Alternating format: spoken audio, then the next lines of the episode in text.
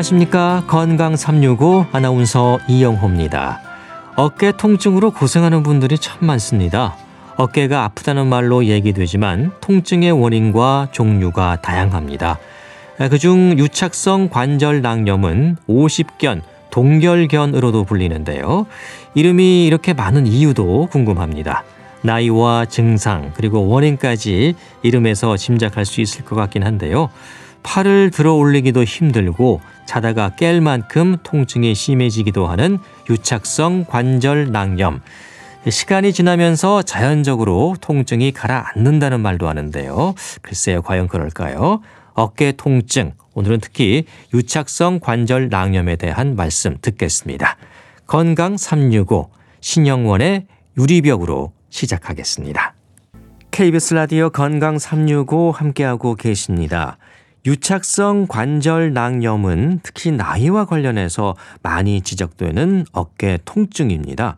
50견 또는 동결견으로도 불리는데요. 같은 증상에서 이름이 이렇게 많은 이유도 궁금합니다. 경희대 한의대 침구과 김용석 교수와 함께 하겠습니다. 교수님 안녕하십니까? 네, 안녕하세요. 네, 같은 증상임에도 이름이 참 여러 가지로 불리네요. 그렇죠, 네. 네, 아, 이름에 대한 설명으로도 원인과 또 증상을 짐작할 수 있을 것 같은데요. 먼저 유착성 관절 낭염은 무슨 뜻인가요? 오십견이나 동결견이나 또 유착성 관절 낭염 이 세 가지는 뭐 어떻게 보면 이름이 다르니까 다른 병처럼 보여도요 네. 같은 병을 말하는 거거든요. 음? 그 유착성 관절 낭염이라는 것은 말 그대로 어깨 관절을 싸고 있는 이 관절낭, 이 관절 주머니가 두꺼워져서 어깨 관절에 달라붙었다, 유착됐다. 그래서 이제 염증이 발생하니까 어깨에 이제 심한 통증도 나고 유착이 되다 보니까 아무래도 운동하는 데가 범위가 제한되기 때문에 어깨를 주로 일상생활에서 많이 하잖아요. 그러니까 네. 이제 일상생활이 아주 힘들어지는 여간 불편하지 않은 그런 질환이지요. 그래서 유착성 관절염은 이제 어깨가 마치 얼어버린 것처럼 굳는다고 해서 뭐 동결견이라고 불리고요. 예. 움직임이 적고 뭐 혈액순환이 잘 안 되는 겨울철에 증상이 더 심해지고 야간에 통증이 좀 심해지는 경향이 있지요. 네. 어, 그러니까 통증의 원인은 염증으로 봐야겠네 요. 그렇죠. 뭐 통증의 원인은 뭐 관절낭의 어떤 염증이 주된 것이지만 그 움직일 때의 어떤 통증은 관절량이 이제 섬유화 되는데 많은 영향을 미치고요. 그렇기 예. 때문에 이제 치료는 아무래도 염증을 줄이고 그다음에 관절낭을 부드럽게 하는 것이 중요하죠. 예. 어, 경화되는 것도 원인일 수가 있군요. 어, 앞서 이제 동결견 말씀해 주셨는데 그 이, 이름 자체가 어떤 증상을 얘기하는 거네요. 그렇 죠. 이제 동결견이라는 건 영어로 이제 프로즌 숄더를 이제 번역한 거예요. 예. 그러니까 어깨 관절이 얼어붙었다. 이런 거죠. 마치 이제 얼음이 어는 것처럼 어깨 관절을 지지하고 있는 뭐 인대나 음. 기타 이제 구조물들이 딱딱하게 이제 굳어가는 것. 그걸 보고 이제 동결견이라고 얘기한 거죠. 예. 동결됐다, 얼어붙었다 그런 의미군요. 예. 50견으로도 불리는데 이건 나이와 관련이 있는 겁니까? 50견이라는 거는 이 질환이 주로 이제 50대 중반에 가장 많이 나타나기 때문에 예. 뭐 50견이다 이런 이름을 붙여줬죠. 그러다 보니까 뭐 사실 50견의 원인이 아직까지 명확하게 뭐 뚜렷하게 밝혀진 건 없지만은요. 이제 50대다 보니까 노화, 뭐 잘못된 자세, 뭐 운동 부족 이런 것과 관련이 있고요. 어, 보통 하나의 원인보다는 뭐 복합 적인 원인에 의해서 나타나고 있지만 뭐 아무래도 가장 큰 것은 노화이죠. 이제 어깨 관절을 싸고 있는 이제 관절량이 노화되면서 이제 퇴행성 변화를 일으켜서 염증이 이제 지속적으로 반복적으로 발생해서 아픈 이런 현상이 생기는 거죠. 네. 50견이라는 이름으로 많이 좀 친숙해져 있는 것 같습니다. 이 어깨 들어보고 아프면 50견인가? 이런 뭐 습관적으로 많이 얘기를 하니까요. 요즘은 이제 이게 뭐 30견이다, 40견이다 이렇게 불릴 만큼 어깨 통증을 호소하는 젊은 층이 많습니다. 예.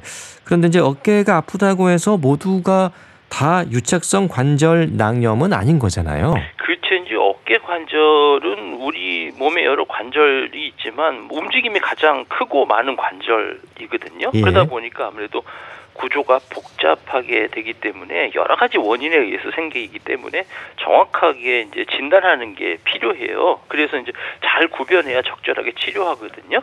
근데 이제 30견, 40견이라고 하는 거는 30대, 40대에도 젊은 층에서도 발생한다거든요. 예. 그러니까 이런 경우는 대개 이제 어깨를 과도하게 사용되는 경우라든지 잘못된 자세와 같은 이 생활 습관에 영향을 주는데 요즘 같은 경우는 뭐 장시간 목을 숙이고 어깨가 이렇게 둥그렇게 말리는 구부정 자세, 뭐 주로 이제 스마트폰이나 컴퓨터를 많이 사용하다 보니까 이렇게 되거든요. 그러면 네.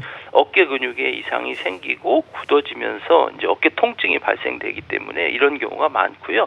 경우에 따라서 지금 오신뼈처럼 나타나는 경우도 있죠. 네. 그 실제로 젊은 층에 유착성 관절 낭염이 많습니까? 그렇죠. 그래서 요즘 뭐 40견, 30견 나오는 거거든요. 예. 그러니까 50대만 걸리는 질환이 아니다라고 보시면 되겠고요.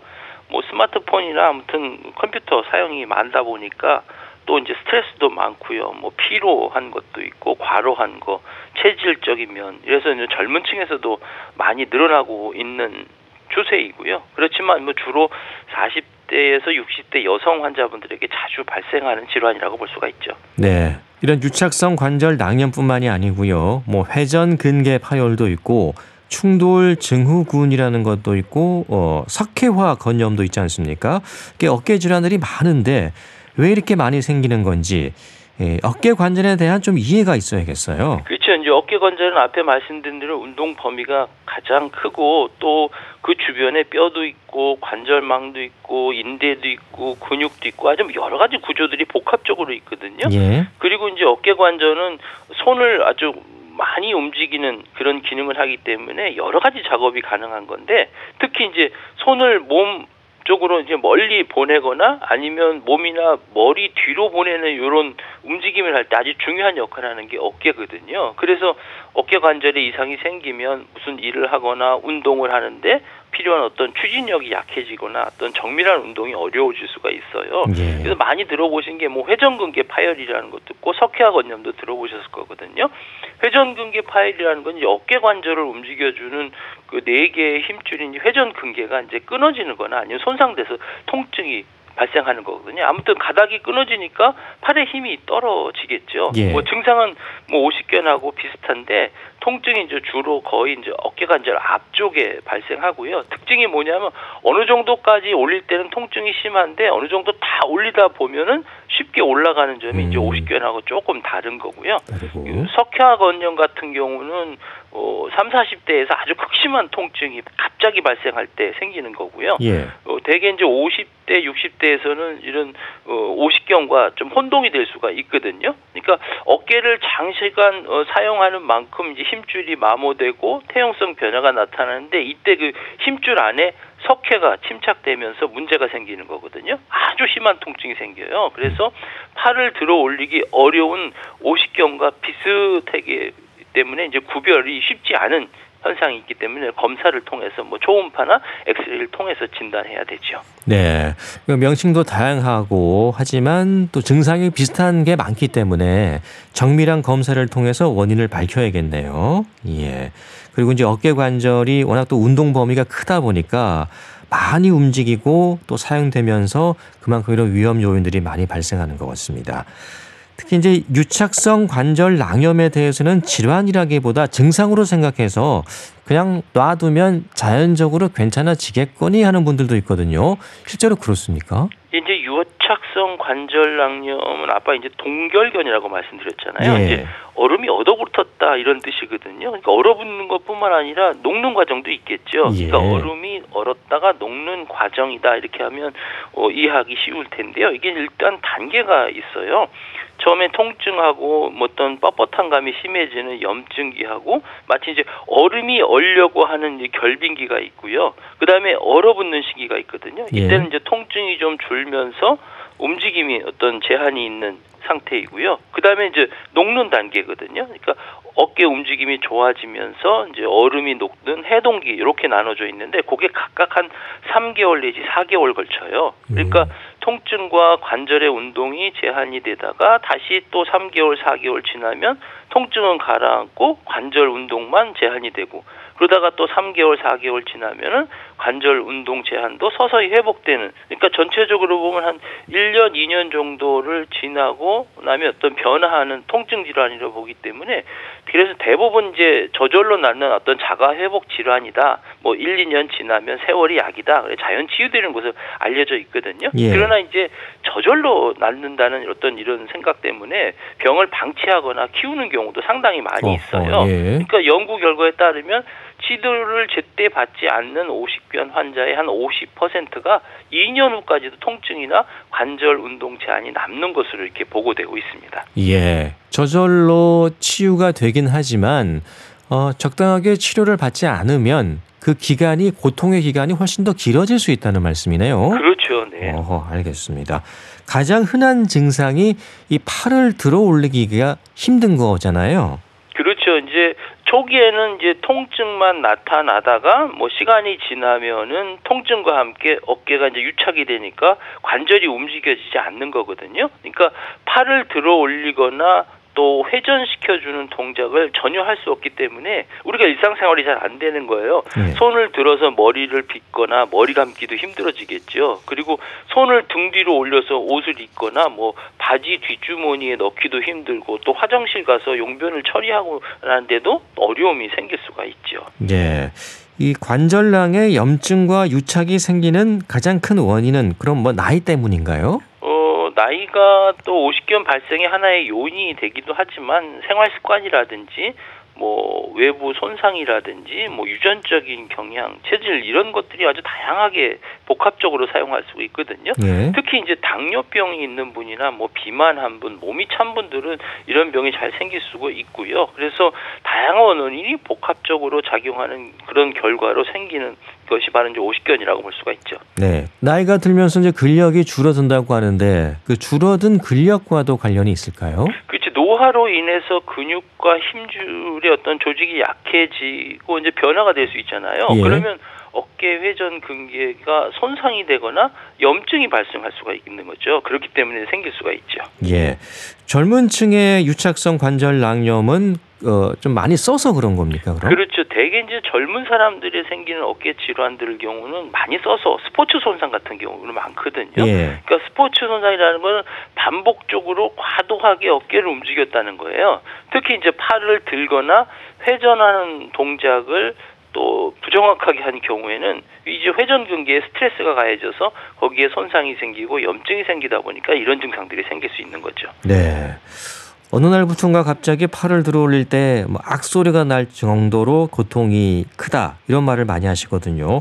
이 정도 되면 상태가 초기인 건지 아니면 많이 진행된 건가요? 되게 이제 팔을 올리거나 돌리는 움직임에서 이제 악하는 소리가 나는 경우는 50견 외에도 뭐 다른 어깨의 문제, 뭐 근육이나 힘줄이나 뼈에 의해서 생길 수가 있거든요. 예. 그래서 뭐 정확하게 판단을 해봐야 되겠지만 50견의 경우에는 초기에는 주로 통증이 나타나거든요. 예. 그래서 진행하면서 어떤 뭐 움직임의 제한이 생길 수가 있는 거지요. 그러니까 시간이 지나면 지날수록 뭐 통증과 함께 어깨 관절이 잘 안 움직여지는 그런 현상들이 나타나게 되는 거죠.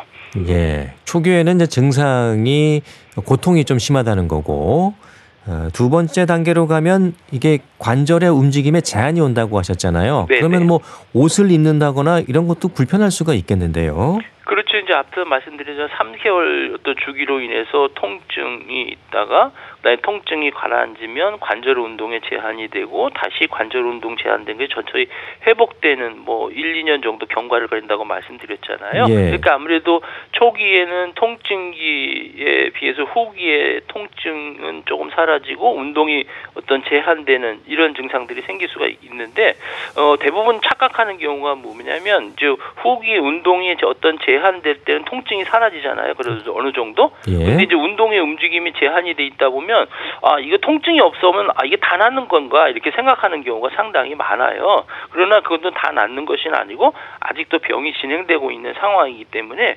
꾸준하게 치료하시는 게 중요하죠. 네. 이 움직임에 제한이 오게 되면 아무래도 운동 범위가 줄어들 거고요. 그러면 시간이 지나면 지날수록 어, 증상이 더 악화되지는 않을까요? 그렇죠. 우- 팔을 움직이는 범위를 제한하고 운동을 어, 피하라는 것은 통증을 예. 완화시키려는 우리 몸의 자연적인 반응이에요. 그렇죠. 아프면 예, 예. 안 움직이잖아요. 맞습니다. 근데 그렇게 되면 장기적으로 근육이 약해지죠. 그리고 또 운동 범위가 줄어들죠. 그러면 조직이 저 굳잖아요. 그러면 더욱더 회복이 어려워질 수 있기 때문에 적당하게 운동하는 건 필요하죠. 필요하다는 말씀이고요. 유착성 관절 낭염 어떤 특징적인 증상이 있을까요? 다른 어깨 질환과 비교해서 이것만이 가지고 있는 특징. 증상이 음. 어깨 쪽으로 누우면 이제 통증이 심하고요. 예. 또 어깨 관절이 움직임에 제한이 있고 밤에 통증이 심해지는 것이 조금 특징이라고 아하. 볼 수가 있어요. 그래서 내가 스스로 움직일 수 있는지 어떤 움직임에 제한이 있는지 어느 각도에서 좀 뭐 걸리는 느낌이 있는지 어떤 종작에서 뭐 통증이 발생하는지 근력은 약해졌는지 뭐 이런 것들을 잘 확인을 해야 되겠죠. 네, 특히 이제 밤에 통증이 심해질 수 있다는 거네요. 네네. 예. 자 한방 치료와 관련해서는 당장 이제 침 치료를 떠올리게 되는데 침 외에도 다른 치료들이 있습니까? 뭐 한약에서 오십견 치료는 대개 이제 한방 치료는 일침이구삼약이라는 말이 있거든요. 예. 첫 번째 침이고 두 번째가 뜸이고 세 번째가 약이다. 이게 기본적인 치료 방법인데요. 음. 침 치료는 뭐 어깨 주위의 근육이나 인대에 긴장된 것들을 풀어주고 또 통증을 완화시켜 주는데 효과적이고요. 요즘에는 그 유착된 부위를 박리시키는 뭐 도침이라는 치료도 하고요. 그다음에 관절량에 생긴 염증을 해소하고 어깨 근육의 기능들을 회복시키는 뭐 약침 치료도 하고 또 이제 손상된 근육이나 인대를 강화시켜주고 재발을 방지하기 위해서 뭐 한약 처방도 하고요. 또 이제 어긋난 어깨 관절이나 근육을 바르게 하기 위해서 어, 추나 요법 같은 것들을 하게 되죠. 네.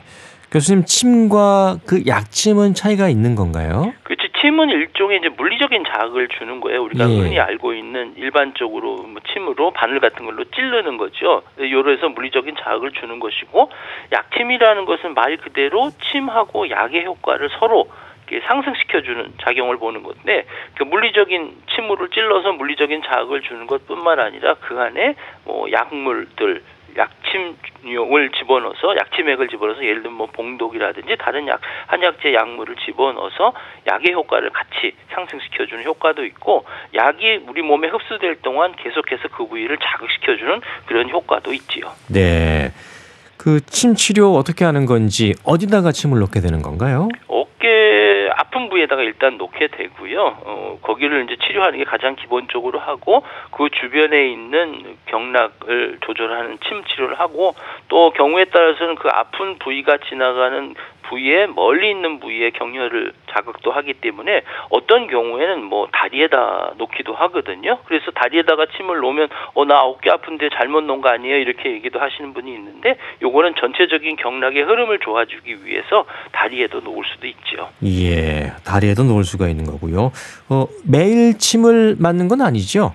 어 그렇죠. 뭐 치료 받을 때마다 뭐 혈자리가 조금 다르기도 하고 그렇지만 급성기에는 통증 조절하기 위해서 뭐 자주 내원하시는 건 좋겠지만 대부분 일반적으로는 뭐 일주일에 2, 3회 이틀에 한 번씩 침 치료를 하고요. 네. 어 통, 통증이 줄고 어깨 움직임이 어떤 정도 줄어들고 불편감이 조금 남아 있는 상황이라면 뭐 일주일에 한 번 내지 두 번 정도 치료를 권장하고 있죠. 네. 어느 정도 이 침 치료를 받으면 효과를 좀 볼 수 있을까요? 대개 치료 기간은 이제 환자분들의 상태나 어떤 병의 진행 상태에 조금 다르지만 예. 일반적으로 저희가 이제 10회 치료를 한 과정으로 보거든요. 그러니까 일주일에 한 뭐 이틀에 한 번씩 하면 한 한 달 정도 이렇게 보고 그런 다음에 아 치료 경과가 어떤가를 판단해서 이걸 더 연장해서 치료할지 아니면 다른 치료를 추가할지를 판단하게 되죠. 예. 자, 뜸은 어떻습니까? 침 치료와 함께 이제 병행하게 되는 건가요? 어, 같이 병행을 하게 되고요. 예. 침 치료는 물리적인 자극, 찌르는 물리적인 자극이다 보면 뜸 치료는 따뜻하게 해주는 방법이에요. 온열 자극을 주는 거거든요. 어깨 부위에뿐만 아니라 전신의 온열 작용을 통해서 혈액 순환을 좋게 함을 통해서 불순물들을 제거시켜 줘서 치료를 돕는 그런 역할을 하는 거죠. 예, 부항을 혹시 뜨기도 합니까? 이제 부항이라는 이제 부항 컵에 컵에다가 공기를 흡압, 흡입해서 음압을 만들어 갖고 이제 자극하는 거잖아요. 예. 그래서 아픈 부위 부위의 피부나 또 근육들 이런 부분들을 좋게 해주면서 혈류량을 증가시키고 또 이제 출혈도 시키잖아요. 그래서 어, 모세 혈관들을 또 회복시켜주고 또 다양한 면역 물질을 모이게 함을 통해서 어, 순환을 촉진시켜주는 그런 치료 방법이 있죠. 네, 뭐 온열요법이나 전기를 이용한 치료도 혹시 있습니까? 그렇죠. 어깨 근육을 긴장을 풀어주기 위해서는 따뜻하게 해주는 게 좋겠죠. 그래서 뭐 따뜻한 목욕이라든지 아니면 핫팩을 사용해서 혈액순환을 촉진시켜주고 긴장을 완화시켜주는 그런 역할을 하는데 이 치료는 뭐 따뜻하다고 해서 계속 될 수 있는 건 아니고요. 네. 하루 한 번, 하루에 한 뭐 두세 번을 하더라도 한 번 할 때 한 15분에서 20분 정도 해주시는 게 좋겠고, 그 다음에 뭐 전기를 이용한 여러 가지 에, 치료들을 같이 병행을 하게 되는데, 뭐 경피적 전기 자극이라든지 아니면 간섭 전류 자극 이를 통해서 혈액 순환을 좋게 해주고, 통증을 조절시켜주고, 염증을 완화시켜주는데 도움을 줄 수가 있습니다. 네. 자, 그리고 이제 약도 중요하다고 하셨는데요. 어떤 약제가 쓰입니까? 관절 질환에 좋은 약제들이 있지만 이게 이 한의학의 치료는 서양의학의 치료가 조금 달리 이제 환자의 증상이나 또는 병의 상태에 따라서 약을 사람마다 조금 다르게 주거든요. 그러니까 체질에 따라서 예를 들면 마른 체형이냐 또는 비만한 체형이냐 성격적으로 급한 체질이냐 뭐 몸이 찬 체질이냐에 따라서 치료 방법이 조금 다를 수가 있어요. 예. 그러나 일반적으로 이제 오십견이나 어깨 같은데 좋은 그 한약을 보면 오갈피라든지요, 뭐 강황이라든지 뭐 칡부리 그다음에 계피, 모과, 율무 이런 것들이 기본적으로 들어가게 되죠. 예.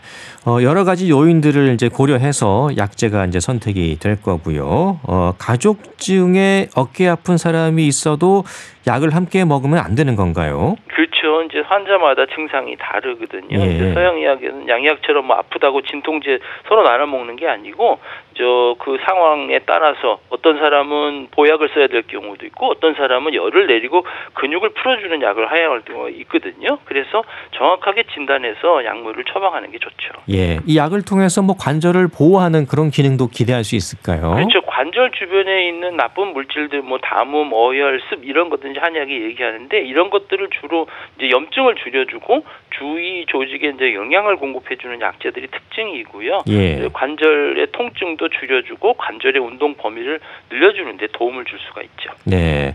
자, 통증이 두렵다고 해서 움직임을 최소화할 필요는 없을 것 같습니다. 운동도 반드시 동반돼야 될 것 같은데요. 어, 요령이 좀 필요할 것 같아요. 운동을 어떻게 해야 할지. 그렇죠. 발생할 경우 처음에 이제 통증이 있더라도 꾸준하게 운동을 반복하면 점점 운동 범위를 넓힐 수가 있어요. 어 근데 뭐냐면 너무 무리하게 되면 오히려 염증을 악화시킬 수가 있거든요. 그렇죠. 래서 통증을 견딜 수 있는 범위 내에서 운동 범위를 넓혀가는 게 중요하거든요. 그래서 어 운동할 때는 무리하지 않는 선에서 하되 스스로 할 수 있는 범위에서 꾸준하게 그리고 조금씩 조금씩 운동 범위를 널, 늘려가는 것 이게 음. 가장 중요한 겁니다. 네. 저 운동법을 좀 더 자세히 설명해 주시면 좋을 것 같은데요. 어떻게 운동을 하면 좋을까요? 네, 이제 운동하라 그러면 거. 음. 마구 움직이다 보면 또 움직임에 불편함이 있어 더 오히려 힘든 경우가 있는데요. 근데 어깨를 자꾸 위로 올리다 보면 이제 문제를 또 일으킬 수가 있기 때문에 저는 어, 환자분들에게 추운동법이라고 해서요. 이제 한 손으로 뭐 의자나 책상을 잡고 몸을 약간 굽힌 상태에서 아픈 쪽 손 있잖아요. 예. 이걸 아래로 내려요. 그리고 거기에다가 손에다가 뭐 아령이나 어, 추를 가볍게 쥔 다음에 어깨에 힘을 뺀 상태에서 이제 반동을 이용해서 전후로 흔들고 그 다음에 좌우로 흔들고 음. 그 다음에 오른쪽으로 돌리고 또 왼쪽으로 돌리고 이런 운동들은 쉽게 하실 수 있거든요. 예. 그렇게 한 다음에 이제 벽 타기 운동 마주선 벽의 위를 손가락으로 짚어가면서 점점 점점 위로 올라가는 그런 체조도 하고요. 예. 그다음에 뭐 목욕할 때 쓰는 타월 같은 거 있잖아요. 그거를 가지고 등 뒤로 가져서 이렇게 움직이는 그런 운동법도 좋습니다. 예. 평소에 자세도 살펴볼 필요가 있겠어요. 내가 어떤 자세를 유지하고 있는지. 그렇죠. 이제 어떻게 보면 어깨 통증은 나쁜 자세 때문에 생긴다 해도 과언이 아니거든요. 예. 그러니까 등이 굽어 있고 양쪽 어깨가 앞 쪽으로 이렇게 말리면서 이런 자세가 되면 어깨 관절이 많이 문제가 생길 수가 있어요. 그래서 틈나는 대로 스트레칭 해주시고요. 관절막을 늘려주는 연습을 하는 것이 어깨 건강에 상당히 좋고 무엇보다도 바른 자세가 좋거든요. 네. 어, 앉고 서고 있을 때 뭐 양쪽 어깨를 펴고 턱을 당기고 허리를 똑바로 세우는 이런 바른 자세를 생활해야 되고요. 그다음에 아무리 좋은 자세라도 한 자세에 오래 있게 되면 근육이 긴장될 수 있으니까 그것들은 피하시고 중간 중간에 적절하게 휴식하고 또 스트레칭하고 그래서 어깨나 목이나 등의 근육이 긴장하지 않도록 해주는 게 중요합니다. 네. 근육 풀어주기 위해서 평소에 뭐 찜질이나 어, 이런 또 파스 같은 보조제 도움을 받는 것도 괜찮은 방법일까요? 그렇죠. 대부분 어깨 통증 생기면 이제 찜질부터 생각하거든요. 예, 예. 뭐 따뜻하게 찜질하고 나면 좀 시원해지는 느낌이 듣잖아요. 그래서 일시적인 효과를 발휘할 수 있는데 찜질도 이제 증상에 맞게 해야 돼요. 일반적으로 따뜻한 찜질은 혈관이나 근육을 이완하고 혈액순환을 좋게 해주기 때문에 이제 요 만성기, 후유증기에 쓰이는 반면에요. 또 냉찜질 같은 경우는 혈관을 수축시키고 관절 근육을 경직시켜주는 효과가 있기 때문에 급성기에 쓰는 게 좋겠고요. 그다음에 파스도 통증 조절에서는 아주 효과적인 방법이라고 볼 수가 있지요. 네. 평소에 이런 어, 어깨 통증을 막기 위한 예방법 짧게 뭐 정리해 주신다면요. 어깨에 오십견이 생겼을 때 제때 치료해 주는 것도 중요하지만 그 오십견을 예방하는 것이 그렇죠. 리고 꾸준하게 관리하는 게 무엇보다도 중요하거든요. 예. 나이 먹는 거 막을 수 없지만 나이 먹어 생기는 병 오십견은 막을 수가 있거든요. 그러니까 어깨 관절이 굳어지지 않도록 틈틈이 관절 범위를 넓혀 주는 것도 중요하고요. 먹는 것도 중요해서 균형적인 식사도 중요한 역할을 하게 됩니다. 특히 이제 당뇨병이 있는 경우에는 급격하게 이 발병 확률이 높아지다 보니까 평소에 건강식 위주로 하고 예. 규칙적이고 꾸준한 운동을 하셔서 건강한 생활 습관을 유지시켜 주셔야 합니다. 네. 오늘 유착성 관절 낭염에 대한 얘기 들어봤습니다. 고맙습니다. 네, 감사합니다. 경희대 한의대 침구과 김용석 교수와 함께했습니다. KBS 라디오 건강 365 함께하고 계십니다. 최헌의 구름 나그네 듣고 계속 이어가겠습니다.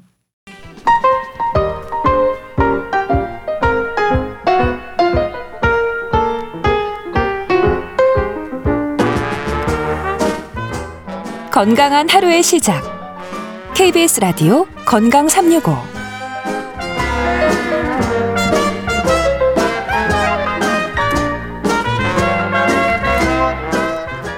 KBS 라디오 건강 365 함께하고 계십니다.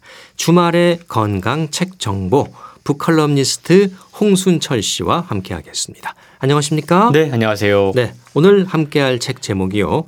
어머니를 돌보다입니다. 예, 어머니를 돌보다. 아, 우리 사회 어떤 큰, 큰 숙제 같은 내용인데요. 그렇습니다. 돌봄에 대한 거죠. 요즘 돌봄이란 단어를 부쩍 많이 듣게 되는데요. 네. 그만큼 돌봄이 사회적으로 중요한 과제가 됐다라는 걸 우리가 인식을 할 수. 있습니다. 어머니를 돌보다 이 책은 부제가 의무, 사랑, 죽음 그리고 양가 감정에 대하여라고 적혀 있습니다. 예. 어찌 보면 이 부제가 이 책의 내용을 가장 압축적으로 잘 설명하고 있는 것 같은데요. 책을 쓴 린 틸먼은 미국에서 활동하고 있는 개성적인 글을 쓰는 작가입니다. 소설가고요. 예. 또 작가들이 워낙에 이분을 통해서 글쓰기를 배우기 때문에 작가들이 존경하는 작가라는 별명으로 불리고 있습니다. 작가들의 작가. 예. 1947년생이에요. 음, 그 연세가 조금 있으시군요. 있으시죠? 음. 근데 이분이 희귀 질병을 앓았던 어머니를 무려 11년 동안 돌봅니다. 네. 그리고 그 경험을 사실적으로 소개하는 자전적인 에세이인데요. 나이듦과 병듦, 그리고 필수 노동으로서의 돌봄, 그리고 결국 그 끝에 놓인 죽음이라고 하는 인간이라면 누구나 거쳐야 하는 이 조건에 대해서 냉철하면서 아주 세심하게 들여다보고 있는데요. 예. 돌봄, 현실적으로 이야기를 하죠. 이건 노동입니다. 그런데 그 노동이란 가치가 사랑이란 이름으로 뭉뚱그려지면서 노동의 가치가 제대로 드러나지 않고 있습니다. 그나마 돌봄의 대상이 아이라면 이 아이가 성장하는 걸 보면서 보람도 느끼고 성취감도 느낍니다. 예. 우리 사회에서도 가치 있는 일이라고 여겨요. 그런데 만약에 돌봄의 대상이 노인이라면 죽음을 위한 것이다 라고 폄하하면서 가치가 저평가되는 게 우리의 현실입니다. 예.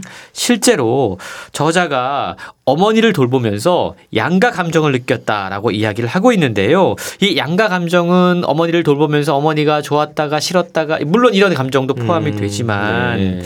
돌봄의 과정에서 겪게 되는 이루 말할 수 없었던 여러 가지 감정의 혼돈들 그리고 우리 사회가 감정을 바라보는 돌봄을 바라보는 그 양면적인 시각들 모두 포함하는 이야기입니다. 돌봄에 대한 11년 동안 어머니를 돌봤던 저자의 솔직한 자기 고백을 읽으면 독자들은 아, 이것이 정말 이분만의 이야기가 아니구나. 이게 언제든 나의 이야기가 될 수 있구나. 라는 사실을 깨닫게 됩니다. 예. 사실 이 돌봄 문제는 우리 사회에도 큰 문제고요. 뭐 최근에도 어, 치매를 앓던 아버지를 돌보던 아들과의 그 어떤 슬픈 안타까운 비극기들이 있었죠. 네, 전해지기도 해서 어, 우리 사회가 좀 고민을 많이 안고 있습니다. 어, 책의 저자는 어쨌든 뭐 미국 분이긴 하지만은 이 우리나라 문제는 분명히 아니니까요. 예. 이 책의 내용도 저자가 경험한 거죠. 그렇습니다. 저자인 린 틸먼은 이렇게 고백을 합니다. 좋은 딸 역할을 연기했다.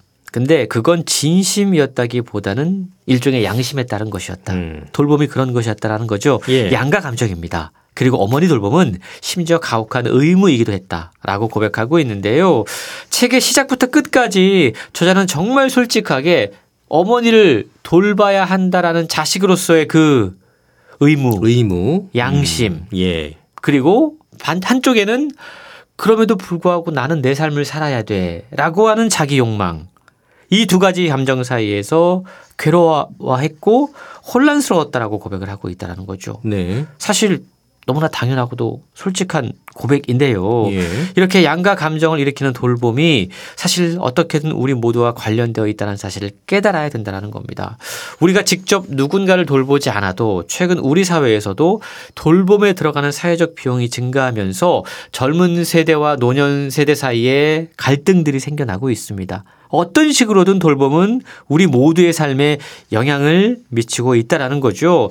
지금 내가 당장 돌볼 사람이 없다고 하더라도 초고령화 사회에서 내가 언젠가는 돌봄의 대상이 될 수도 있다는 생각을 해야 된다는 겁니다. 그러니까 우리가 모두 돌봄의 제공자이면서 대상이 될 수 있다는 생각으로 책을 읽어야 하는 건데요. 네. 우리는 지금 이 돌봄의 문제를 어떻게 바라보고 있는가라고 묻고 있습니다. 진지하게 그리고 보다 좀 내밀하게 이 문제에 접근을 해야 되는데 여전히 많은 사람들이 이 문제를 애써 외면하고 있고 부인하고 있고 거부하고 있다라는 문제 제기를 하고 있다라는 거죠. 그래서 저자는 자신의 11년 동안의 돌봄 이야기를 솔직하게 들려주면서 이건 우리 모두의 이야기로 읽어야 한다라고 전하고 있는 겁니다. 네. 돌봄을 하기도 하지만 또 받는 위치에 서기도 한다는 거니까요. 그렇죠. 예. 지금 우리가 뭐 고령 사회 또 초고령 사회 또 진입을 한다고 하는데 어, 이 돌보는 가족의 나이도 어떻게 보면 돌봄을 또 받아야 하는 그 노년기에 그렇습니다. 돌봄을 하는 경우가 주변에 많습니다. 예. 이 책을 쓰신 분이 이제 린 틸먼도 47년생이라고 하시니까 이 부분도 돌봄을 받아야 하는 나이 아닙니까? 그렇죠. 예. 근데 진짜 우리 주변에 요즘에 이제 이런 음, 상황들을 일컫는 말이 있어요. 노노간병이라고 음. 노인이 노인을 간병한다. 예. 너무 많습니다. 이런 상황들이. 그러니까요. 뭐 100세 시대라고 하니까 거의 뭐 100세 되시니까 그렇죠. 돌보야는 자식이 80이고 막 그런 경우도 맞습니다. 있어요. 음. 그리고 간병 지옥이란 말도 생겼죠. 예. 왜냐하면 꼼짝없이 그냥 뭐 할 수 있는 것들이 없다 보니까 지옥 같은 삶을 사는 분들 간병 파산이란 말도 생겨났습니다. 네. 이 말은 뭐냐면 간병과 돌봄에 들어가는 게 개인에게 떠 맡겨지면 떠넘겨지면서 사회적 비용이 아닌 너무나 개인적인 어떤 힘든 상황들이 지금 생겨나고 있다라는 건데요. 오랜 병수발에 효자 없다라는 말도 있습니다. 치솟는 간병비가 지금 자식들을 벼랑 끝으로 내몰고 있어요. 간병 문제는 우리나라에서 지금 2023년에 65세 이상 노인 인구가 950만 명에 육박하거든요. 예. 정말 뜨거운 감자라고 이야기할 수 있습니다. 계속 우리는 뉴스에서 관련된 비극적인 사건 소식들을 듣고 있다라는 겁니다. 노인이 노인을 간병하는 노노 간병이 지금 대세를 이루고 있는 가운데 직장 그만두고 간병에 매달리는 사람들도 적지 않습니다. 남의 이야기가 아니에요. 우리가 지금 실제로 우리 사회에서 벌어지고 있는 일들이라는 겁니다. 저자는 우리는 모두 늙게 돼 있다. 병든 노년을 맞이하게 돼 있다라고 하면서 가- 간병의 문제를 돌봄의 문제를 개인의 문제로 치부해서는 안 된다라고 이야기하고 있는데요. 제가 이 책을 읽으면서 몇 가지 좀 자료들을 찾아봤어요. 네. 통계청에 따르면 지난해 11월 기준해서 간병 도우미료가 1년 전보다 무려 9.8% 상승했다고 그럽니다. 예. 물가도 많이 올랐으니까요. 예. 그러니까 코로나19 이전에 2019년에 간병비가 하루에 7만 원에서 9만 원 정도 했는데 지금 예. 12만 원, 15만 원 한다고 그래요. 어이구. 그러니까 간병인을 한 분을 둘 경우에 한 달 한 약 400 만원 정도의 예. 비용이 뭐 들어가는 겁니다. 간병비만 그렇다는 거또 따로 병원비 치료비 그렇죠. 있으니까요. 이걸 어떻게 개인이 감당한다라는 할 수 있겠습니까? 그렇죠. 간병 지옥, 간병 파산이란 말이 나올 수밖에 없는 상황들 책을 읽으면서 아 이게 정말 우리의 상황일 수 있구나라는 생각을 계속해서 하게 되더라고요. 네. 뭐 저도 그렇습니다만 이제 어머니 아버지께서 고령이 되시고 또 돌봄을 받아야 하는 상황에 직면하다 보니까 이게 이제 현실로 저도 와닿고 있는 문제이기도 한데요. 예.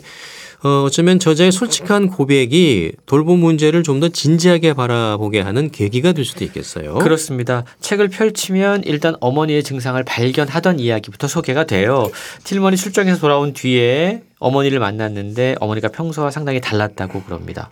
가까이 다가갔는데 고개도 들지 않았고 평소에는 화를 잘 내는 분이었는데 화도 잘 내지 않는 음. 무기력한 증상을 보였다고 그래요. 그때 나이가 86세였습니다. 어머니 나이가. 네. 치매나 알츠하이머 이런 퇴행성 질환을 의심해 볼 만한 반응이었다고 그럽니다. 그래서 저자와 언니가 둘이 있었는데 함께 어머니를 모시고 병원을 찾게 됩니다. 근데 이 책에서 저자가 또 문제 제기를 하고 있는 한 가지 포인트는 이 노인들을 대하는 의료계의 현실입니다. 음. 불성실함. 예. 비전문적인 조언, 상처를 많이 입었다라고 고백을 합니다. 의사들의 말은 일단 노인을 데리고 가니까 별로 진지하게 들여다보지도 않고 두루뭉술하게 진단했다라고 이야기합니다. MRI 어, 결과를 보고도 의사에 따라서 어떤 사람은 알츠하이머라고 이야기했고 또 다른 사람은 뇌에서 척수액이 빠져나가지 못해서 기억 상실, 빈뇨, 특, 특이한 걸음걸이 같은 증상이 나타난다. 이걸 일컬어 정상뇌압수증이다. 라는 진단을 내렸다고 그럽니다. 네. 어떤 의사는 수술을 해야 된다. 어떤 의사는 수술하면 안 된다. 계속해서 오락가락 할 수밖에 없는 상황들을 만들어냈다라는 거죠. 그러면서 11년의 과정, 그 시간이 지나게 되는데요. 그 기간 동안 병든 노인을 돌보는 것이 얼마나 쉽지 않은 일이었는지, 그리고 현대 의료 체계가 노인들을 어떻게 대하고 있는지를 절감했다라고 이야기하고 있습니다. 네, 이게 참 쉽지 않은 문제입니다. 어려운 문제고요. 이게 하나의 가족의 문제일 수 있지만은 지금 우리 사회 전체가 안고 있는 숙제기도 하잖아요. 그렇습니다. 저자에게 두, 두, 어, 자매가, 자매가 있었어요. 있고, 예. 그러면 여기서 또 다른 돌봄의 문제가 생겨납니다. 누가 돌볼 것이냐, 뭐 그렇죠. 그런 또 음, 갈등이 그리고 어떤. 역할을 할 것이냐. 예, 그리고 사실 어릴 때부터 어머니와 관계를 맺으면서 어떤 사람은 어떤 자식은 어머니와 관계가 되게 친밀한 상황이 있을 수 있고 예, 어떤 자식은 어머니에 대한 감정이 별로 좋지 않을 수도 있습니다. 그렇죠. 그리고 어떻게 돌보는 것이 최선인지에 대한 생각도 다 다를 수 있습니다. 음. 그러다 보니 가족들 간의 갈등이 생기는 거예요. 저자는 어머니를 돌보면서 자매들과의 관계가 손상될까봐 노심초사하면서 불면증을 겪었다라고 고백을 하고 있어요. 예, 그리고 돌봄은 또 다른 관계에 어려움을 만들어냈는데 요즘 뭐 우리도 그렇지만 사실 이 가족뿐만이 아니고 이런 노년들을 돌볼 수 있는 도우미들의 역할이 상당히 중요합니다. 아, 11년 동안 상당히 많은 여러 명의 도우미를 저자 역시도 겪었는데 예, 대부분 유색 인종 이주 노동자들이 도우미로 오셨다고 그래요. 예. 물론 그분들 가운데는 좋은 분들도 있었지만 이상한 사람도 있었다라고 이야기합니다. 상주하는 도움이었기 때문에 사실 가족처럼 지내야 했는데 이 병든 어머니 돌봄이라는 어려운 과제를 짊어진 도우미들과 그런 관계를 맺는 것이 사실 쉽지 않았다라고 고백을 합니다. 네. 솔직한 고백이에요. 그리고 대부분 이주 노동자였기 때문에 사실은 이 이주 노동자 도우미 입장에 생각해 보면 저자, 다른 두 자매, 그리고 병든 어머니 각각 다 지시하는 게 달라요. 얼마나 힘든 상황이었겠느냐. 그것 역시도 상당히 큰 어려움이었다라고 이야기하고 있는데 예. 저자의 어머니는 그렇게 11년 동안 돌봄을 받다가 98세에 영면하십니다. 음. 그런데 마지막 죽음에 이르는 그 과정 역시 정말 간단치 않았다라고 고백을 해요.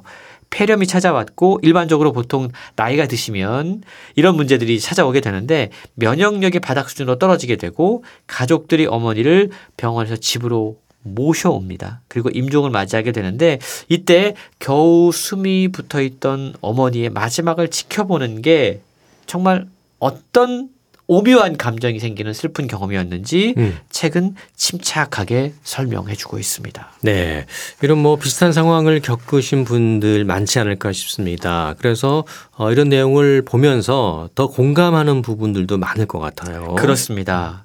너무나 중요하지만 아직까지 푸대접을 받고 있는 게 돌봄 노동이다. 네. 라고 이야기합니다. 저자는 병든 부모를 돌보는 거에 온전히 마음을 쏟는다는 것이 참 어려웠다. 이 일을 완벽하게 제대로 해내는 게 불가능했다라고 단언하고 있습니다. 그리고 돌봄을 하면서 항상 자책감이 들었다고 그래요. 내가 지금 잘하고 있는 건지, 음. 내가 최선을 다하고 있는 건지, 가 그리고 이 자매들과의 이런 갈등이 과연 올바른 것인지, 그러면서 자기 스스로도 정서적으로 병들어가고 있는 걸 느낄 수 있었다고 그럽니다. 돌봄이 사실은 사랑만 강요할 수 있는 일, 일도 아니고요. 예. 그리고 어떤 사회의 복지나 시스템으로 해결할 수 있는 일만도 아닙니다. 그러니까 여러 가지 양면적인 양가 감정이 생길 수밖에 없는 일들이 발생한다는 거죠. 의무나 도리로 해결할 수 없는 정성이 담긴 필수 노동의 영역, 이 돌봄을 과연 누가 어떻게 해야 할 것인가 중요한 사회적 과제. 라는 건데요. 우리 사회에서 그럼에도 불구하고 이 돌봄의 중요성을 인정받지 못하고 푸대접 받고 있다라는 겁니다. 그래서 저자는 이 책을 통해서 돌봄이 얼마나 중요한지 그리고 돌봄 문제에 대해서 왜 사회적인 논의가 지금 절실하게 필요한지 다시 한번 이야기하고 있습니다. 네, 돌봄 사회적으로도 문제고 또 이런 뭐 요즘 또 보험을 통해서 이걸 해결하는 경우도 있는데 근데 그것도 어느 정도 또 뒷받침이 돼야 가능한 그렇습니다. 거니까요. 뭐 그걸로 해결할 수도 없는 부분이고 참 현실이 쉽지 않습니다. 어, 더불어서 노인 의학과 제도에도 앞으로 더 많은 관심이 있어야 되지 않을까 싶은데요. 그렇습니다. 최근 반복적으로 척박한 노인의학의 현실을 지적하고 있습니다. 예. 심지어 저자의 표현을 그대로 빌리자면 현대 의료 체계에서 노인 환자는 가망 없는 짐짝으로 여겨진다. 음. 정말 섬뜩한 표현인데요. 짐짝이라는 표현이 좀 그러네요. 그렇습니다. 사실 노인 환자는 누구보다 더 위태로울 수밖에 없는 생명과 직결되는 그런 상황인데 예. 네. 늘 홀대받고 있다. 초고령 사회의 아이러니다라고 이야기합니다. 죽음에 가까이 있는 노인들을 우리 사회가 어떻게 대하는지를 자신은 돌봄을 하면서 여실히 느꼈다라고 이야기를 하고 있는데요. 노인 의학에 대해 전문 지식이 없는 의사들의 무책임한 진단과 처방 정확하지도 객관적이지도 않았다라고 전하면서 음. 의료진들을 무조건 맹신하는 것도 위험하다라고 이야기합니다. 오히려 환자 가족들이 적절한 진단과 치료를 이끌어내기 위해서 정말 의료진과 부단히 교섭해야 되고 필요한 것을 얻기 위해 스스로 노력해야 된다는 부분 음. 이건 우리에게도 많은 시사점을 던져주고 있는데요. 예. 이 책의 내용이 미국 이야기예요. 그러니까요. 근데 우리나라의 노인의학 현실은 어떨까요? 음. 우리보다 앞서서 고령 사회에 진입한 일본에서는 1962년에 도쿄대학의 노인의학과가 처음 설립됐습니다. 1965년에 교토대학에 설립되었고요. 그 이후에 여러 대학에서 노인의학과가 만들어졌습니다. 예. 지금 고령 사회에서 정말 필요한 게 바로 이러한 부분인데 예. 왜 우린 이걸 여전히 방관하고 있는가? 책을 읽으면서 다시 한번 생각해 봤으면 좋겠습니다. 네. 이 책의 저자가 어, 미국 분이시고 또 연세도 많은 분이기 때문에 우리의 현실과 좀 맞을까라는 생각이 좀 들기는 하는데 쭉 내용 설명을 들어보니까 뭐 큰 차이가 없을 것 같다는 느낌이 드네요. 그렇습니다. 예. 여러 그 자기가 직접 겪으면서 어, 맞닥뜨렸던 여러 문제들에 대해서 또 지적을 했었고요. 이주 노동자 문제도 얘기했는데 물론 우리나라도 이주 노동자들이나 이런 분들이 많이 이 관련 종사를 하시는데 그렇죠. 물론 이제 그분들이 다 그렇다는 게 절대 아니고요. 맞습니다. 예, 예, 그거 예. 연관이 없을 수도 있습니다. 예. 절대 그런 내용은 아니고 그분들이 하시는 부분들 또 가족들의 어떤 그 갈등까지도 이어질 수 있는 부분인 것 같아요. 예. 자, 책 어머니를 돌보다 정말 또 많은 생각을 함께 해보게 되는 그런 책이 아니었나 싶습니다. 오늘도 북칼럼니스트 홍순철 씨와 함께 했습니다. 고맙습니다. 고맙습니다. 네. KBS 라디오 건강 365 임지훈의 기억의 가닥 속에 너가 들으면서 모두 마치겠습니다. 아나운서 이영호였습니다. 고맙습니다.